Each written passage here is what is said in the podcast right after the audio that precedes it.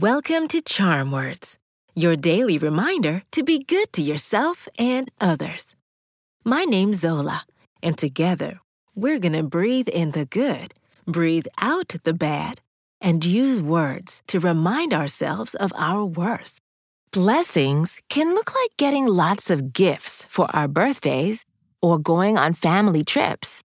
While we may not get to experience these things on a daily basis, we can still find small, beautiful moments that make us smile. It can look like getting a good grade, enjoying a sunny day, or getting a compliment from a friend. Today's charm words are about appreciating the hidden moments that bring us joy. Finding things to be grateful for, no matter how large or small, throughout the day can help us feel more positive and appreciative of the life we live. Let's do some belly breathing. Then we'll do our affirmations. When you breathe in, use your nose and keep your shoulders still. Once your belly fills up like a balloon, breathe out through your mouth by just letting go. In through the nose, out through the mouth. Ready? Take a gentle, deep breath slowly through your nose and breathe out through your mouth. In through your nose and out through your mouth. Breathe in. Breathe out. One more time. Breathe in. Breathe out.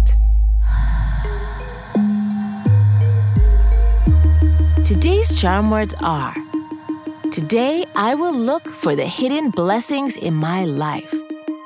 I'll say it first, then repeat after me. Today I will look for the hidden blessings in my life. Today, I will look for the hidden blessings in my life. Today I will look for the hidden blessings in my life. Today, I will look for the hidden blessings in my life.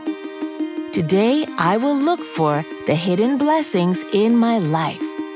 Today, I will look for the hidden blessings in my life. Great job! Being mindful of the good that happens is an awesome way to stay grateful.